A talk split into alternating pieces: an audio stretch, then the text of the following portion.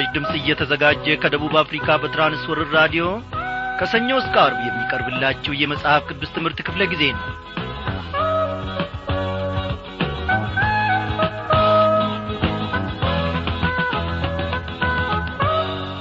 እግዚአብሔር አምላካችን ከበረከቱ ማዕድ እያቋደሰን እየመገበን ኖ ለዚህች አርብ ምሽት ደግሞ እንድንበቃ ፈቃዱ ሆኗል። እንደምናመሻችሁ በጌታ የተወደዳችሁ ክብራን አድማጮቼ።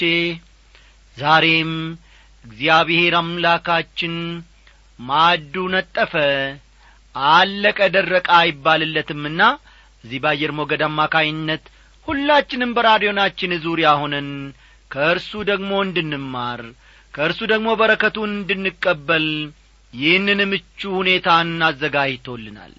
እግዚአብሔር ታዲያ ይህንን ሲያደርግ ሳለ የእኔና የእናንተን ሕይወት ሲያሳድግ ሲያበለጽግ ሳለ ጠላት ደግሞ እየቋመጠ ወደ ጥንቱ ስፍራችን ወደ ቈሸሸው ወደ ዓለም ደግሞ ሊመልሰን ይፈልጋል።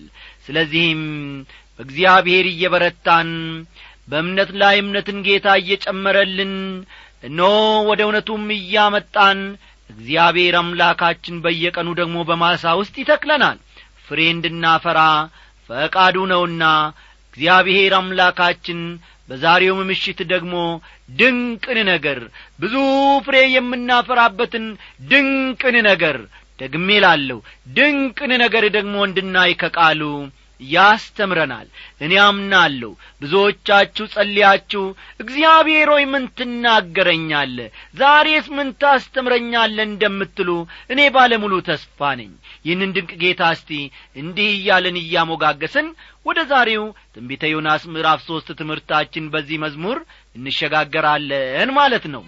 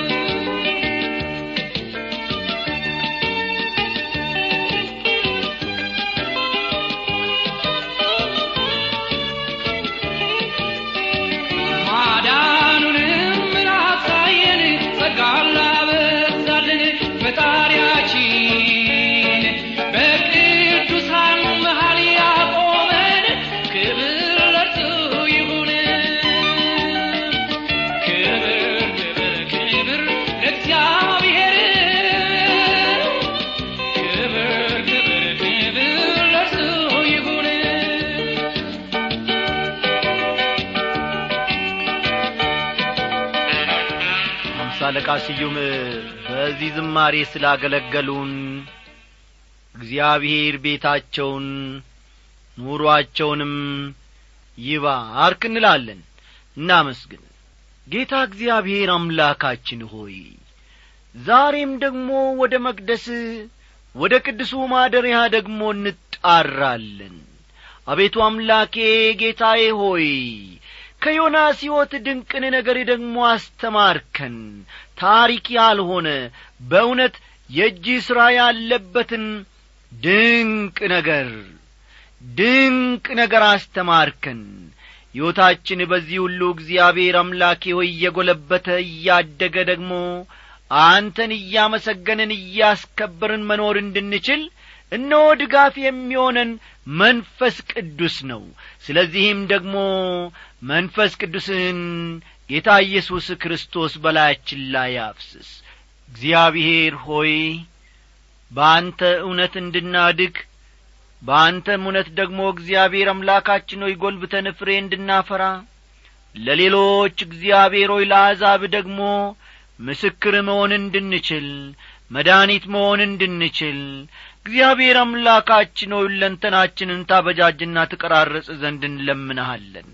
አንተ ሰባራ ሸክላን አትንቅምና እግዚአብሔር ሆይ እኛ ባሪያዎች ኖ ራሳችንን አዋርደን በፊት እንገኛለን። ጌታ ኢየሱስ ክርስቶስ በበደላችን በኀጢአታችን ሳትፈርድብን እንደ ገና ደግሞ በዚህ የቈሸሸ ልብ ውስጥ እግዚአብሔር ሆይ አጽድተ ለመኖር ትፈልጋለህና ልባችንን ሁለመናችንን ጌታ ኢየሱስ ክርስቶስ አንተ በመንፈስ ቅዱስ ኀይል አጽዳ። አቤቱ አምላኬ ሆይ መንፈስ ቅዱስ ፍሬ የሚያፈራበት የመንፈስ ቅዱስ ማደሪያ ይሆንልህ ዘንድ ጌታ ኢየሱስ ክርስቶስ ልባችንን እስራ አሁንም እስከ ፍጻሜው ድረስ ከእኛ ጋር አሁን ከዚህ ከምዕራፍ ሦስት ደግሞ እግዚአብሔር አምላካችን ሆይ እንደ ትላንት አልልም እንደ ከትላንት በስቲያ አልልም። እግዚአብሔር አምላኬ ሆይ ድንቅ በሆነ ሁኔታ ከወትሮ በበለጠ ሁኔታ አምላኬ ሆይ መንፈሳዊ ዐይኖቻችንን ገላልጠ እንድትናገረን ብዙ ቁም ነገሮችንም መመልከትና መረዳትንም እንድንችል ጸጋህን አብዛልን። ድካማችንን ስለ ረሳ ጸሎታችንን ስለ ሰማ እንዲሁም ስላደመጥክ ክበር ተመስገን በጌታችን በመድኒታችን በኢየሱስ ክርስቶስ በአንድ ልጄ ስም አሜን።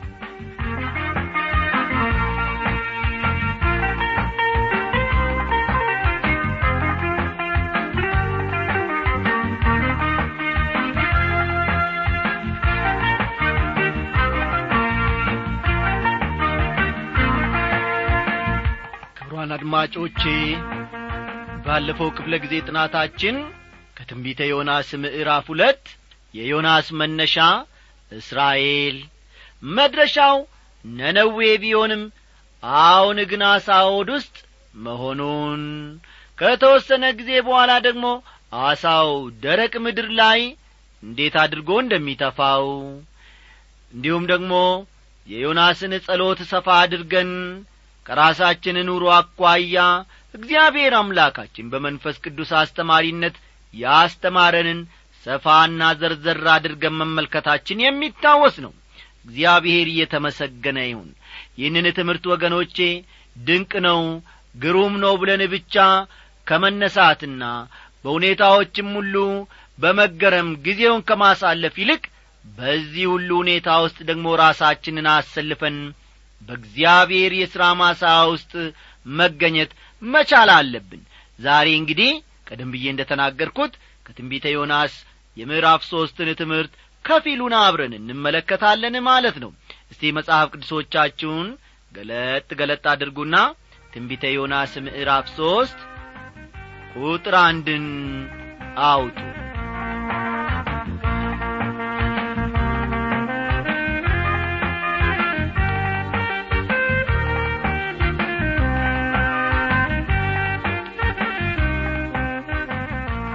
ውድ አድማጮቼ አሁን ዮናስ ወደ ነነዌ ለመድረስ ጉዞ ጀምሯል። እግዚአብሔር ሂድ ወዳለው ስፍራ ለመሄድ ታጥቆ ተነስቶአል እዚህ ውሳኔ ላይ ለመድረስ ግን ብዙ ጣውረዶችን ማሳለፉን ከዚህ በፊት በደንብ ተመልክተናል። ይህም ደግሞ ግልጽ ነው። ጌታ ኢየሱስ ክርስቶስ ሲያስተምር ዮናስ ለነነዌ ሰዎች ምልክት እንደሆናቸው እንዲሁ ደግሞ የሰው ልጅ ለዚህ ትውልድ ምልክት ይሆናል ሲል አስተማረ ሉቃስ ምዕራፍ አሥራ አንድ ቁጥር ሰላሳን ተመልከቱ። የሉቃስ ወንጌል ምዕራፍ አሥራ አንድ ቁጥር ሰላሳ እግዚአብሔር ለዮናስ ሁለተኛ ዕድል እንዴት እንደ ሰጠው ከዚህ ከቁጥር አንድ እንመለከታለን። አው እግዚአብሔር ለዮናስ ሁለተኛ ዕድልን ሰጠው። እንዲህ ይላል የእግዚአብሔርም ቃል ሁለተኛ ወደ ዮናስ እንዲህ ሲል መጣ ሲል ይናገራል። አምላካችን እግዚአብሔር ሁለተኛ ዕድልን ለሰው የሚሰጥ አምላክ ነው። ባጠፋንና በበደልን ቁጥር በሩን ክርችም አድርጎ አይዘጋብንም። ሂዱ ከዚህ ወስላቶች አይለንም።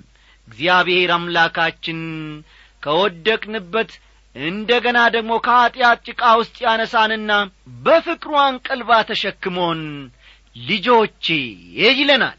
ሃሌሉያ! እጅግ አስደናቂና ደስ የሚያሰኝ እውነት ነው ወገኖቼ።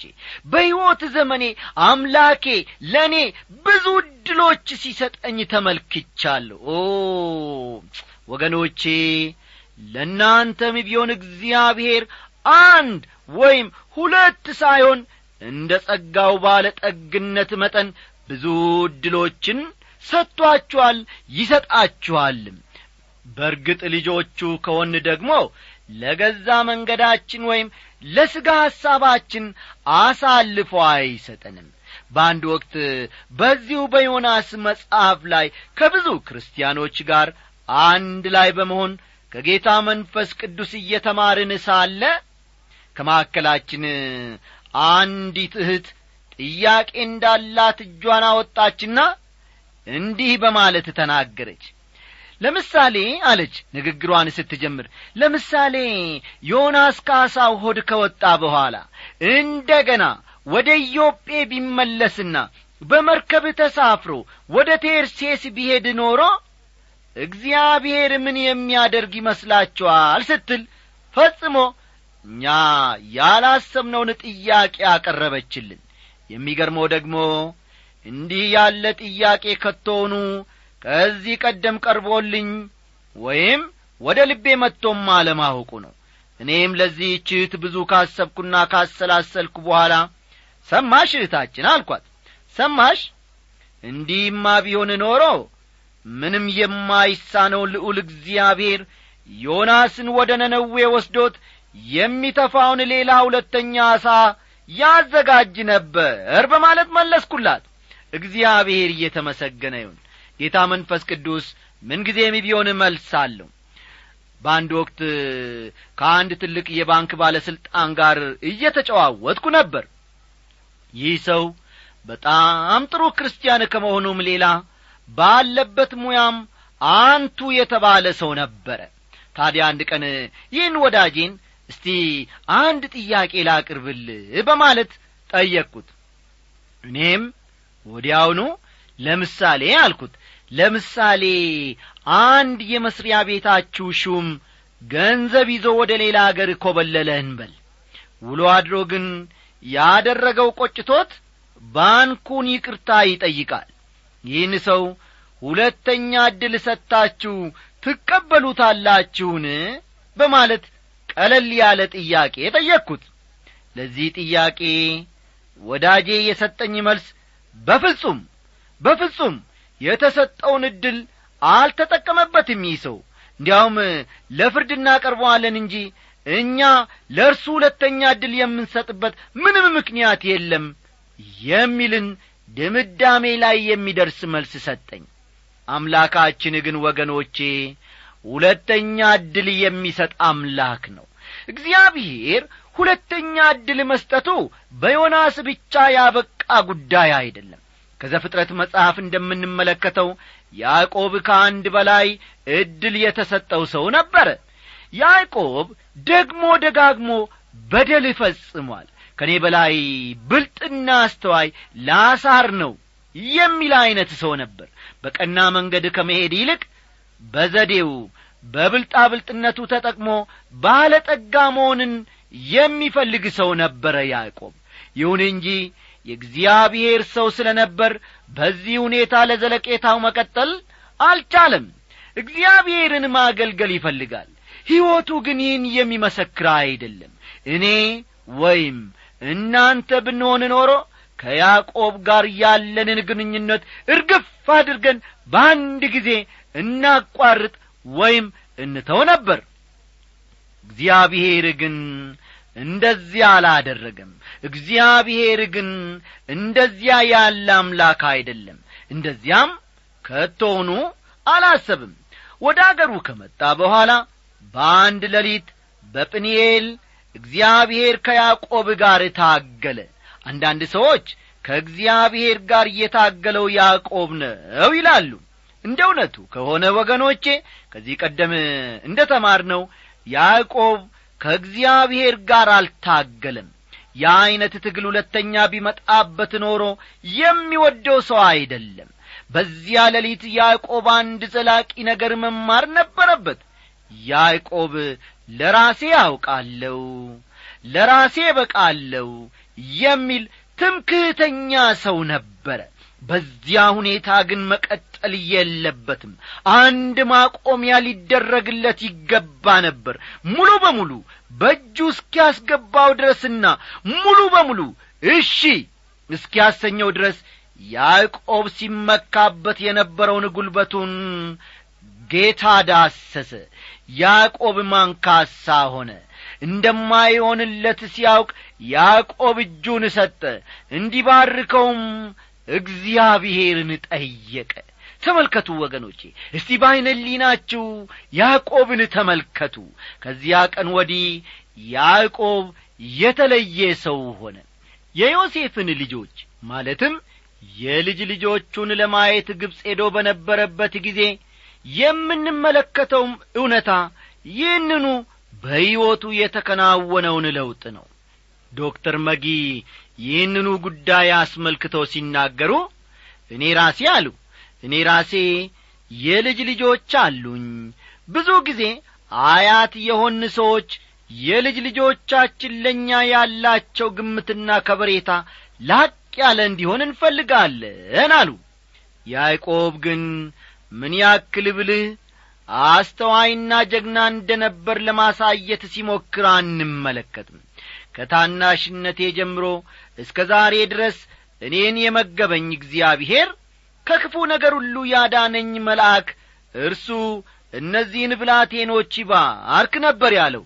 ዘፍጥረት ምዕራፍ አርባ ስምንት ቁጥር አሥራ ስድስትን ተመልከቱ። ሌላው እንደ ምሳሌ የምንመለከተው ሰው ደግሞ ዳዊት ነው። እርግጥ ነው ዳዊት ከባድ ኀጢአቶችን አድርጓል። በዚያም ምክንያት እግዚአብሔር ቀጥቶታል።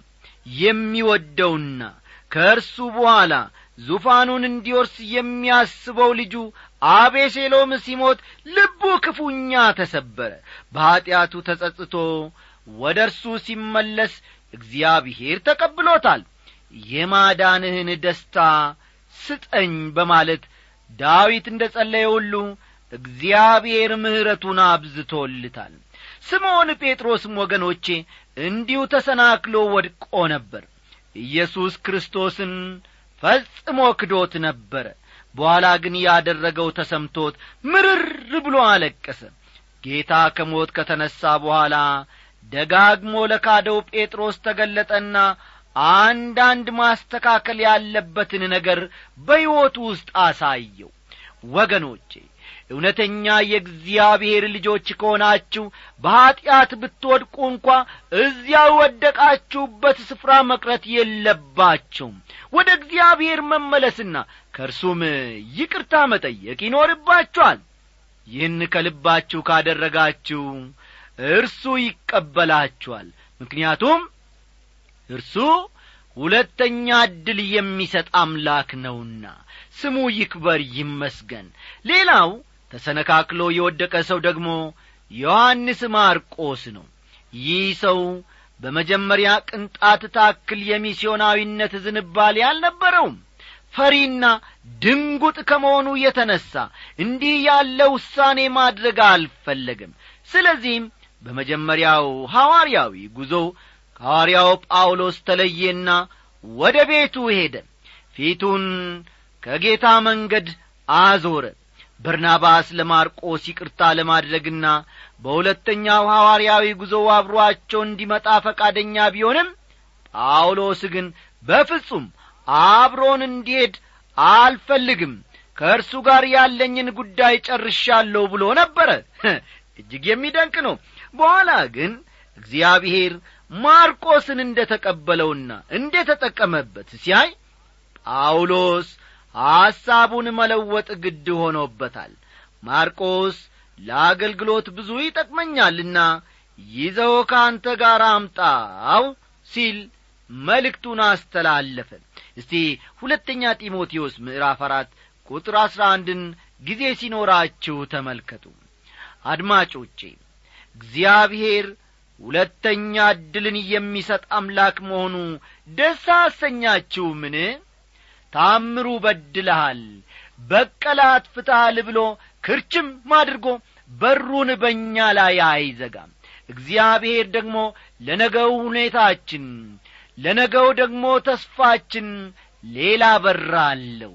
እኔ እናገራለሁ በር አለው። ቁጥር ሁለትን እስቲ እንመልከት ተነስተህ ወደዚያች ወደ ታላቂቱ ከተማ ወደ ነነዌ ሂድ። የምነግርህንም ስብከት ስበክላት አለው ይላል። ነነዌ ታላቅ ከተማ መሆኗ ቀደም ሲልም ተነግሮናል። ዮናስ ምዕራፍ አንድ ቁጥር ሁለትን ተመልከቱ። የትንቢተ ዮናስ መጨረሻ ላይም እንዲሁ ለታላቂቱ ከተማ ለነነዌ አላዝንምን የሚልን ቃል እንመለከታለን። ዮናስ ምዕራፍ አራት ቁጥር አሥራ አንድን በኋላ ተመልከቱ። ነነዌ ታዲያ ታላቅ ከተማ መሆኗ ቢነገርም እስከ አስራ ስምንት መቶ አርባ አምስት ዓመተ ምረት ድረስ እንደ አውሮፓውያን አቆጣጠር ማለት ነው እስከ አስራ ስምንት መቶ አርባ አምስት ዓመተ ምረት ድረስ ብዙ የሚታወቅ ነገር አልነበራትም።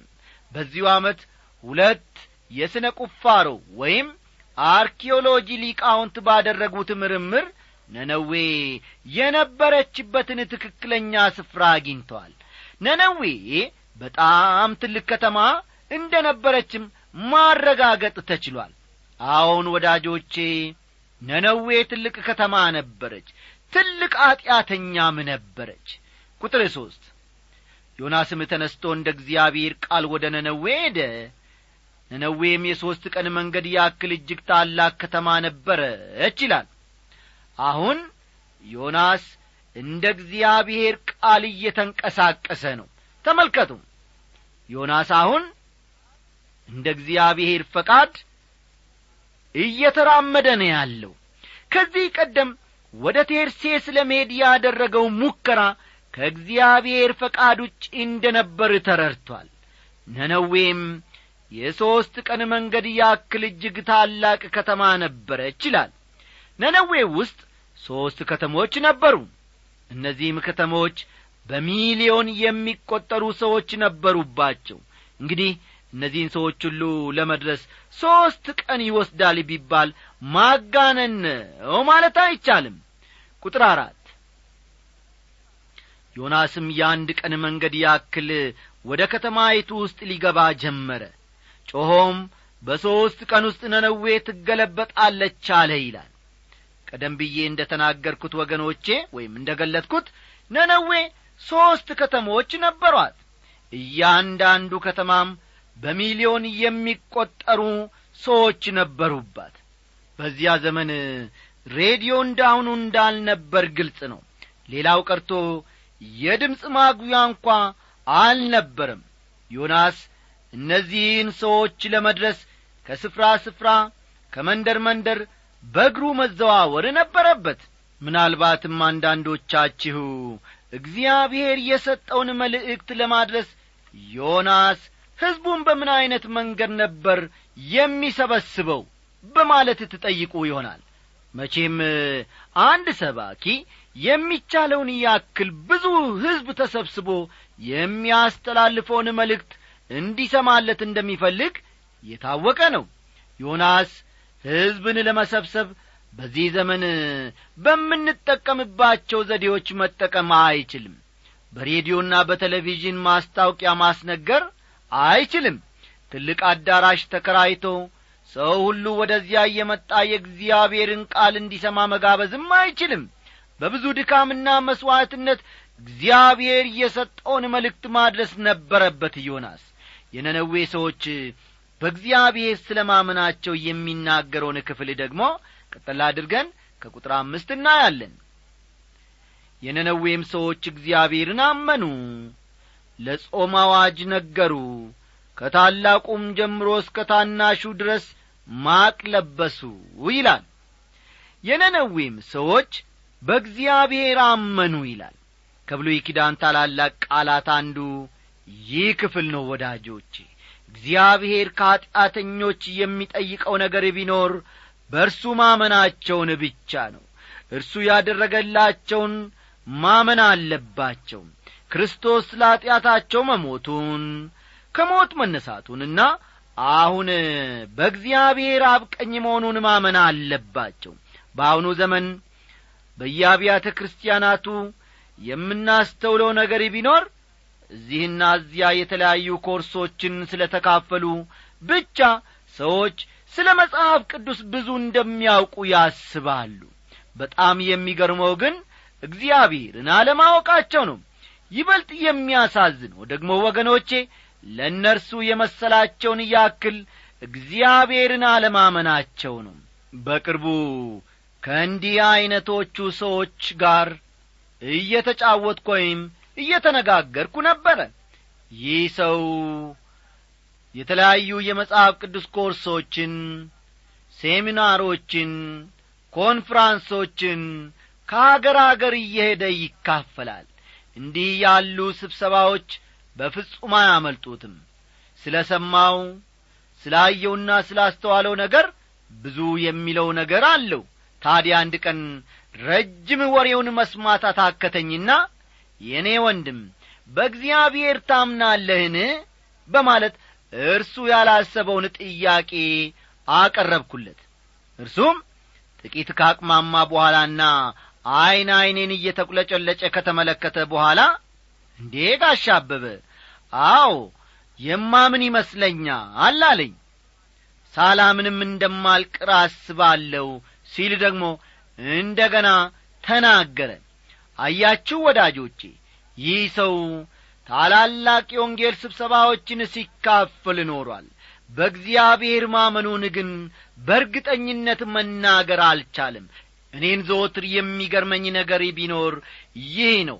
ደፍሮ ፊት ለፊቴ ቆሞ አዎ በእግዚአብሔር አምናለሁ ብሎ መመስከር አልቻለም። የነነዌ ሰዎች የዮናስን ስብከት ሰምተው በእግዚአብሔር አመኑ ጾምን አወጁ። እኔና እናንተስ እግዚአብሔር ደግሞ ሌላ ዕድልን መስጠት ያውቅበታልና በእርሱ እግር ፊት በእርሱ እግር ስር እንውደቅ። ኦ ሃሌሉያ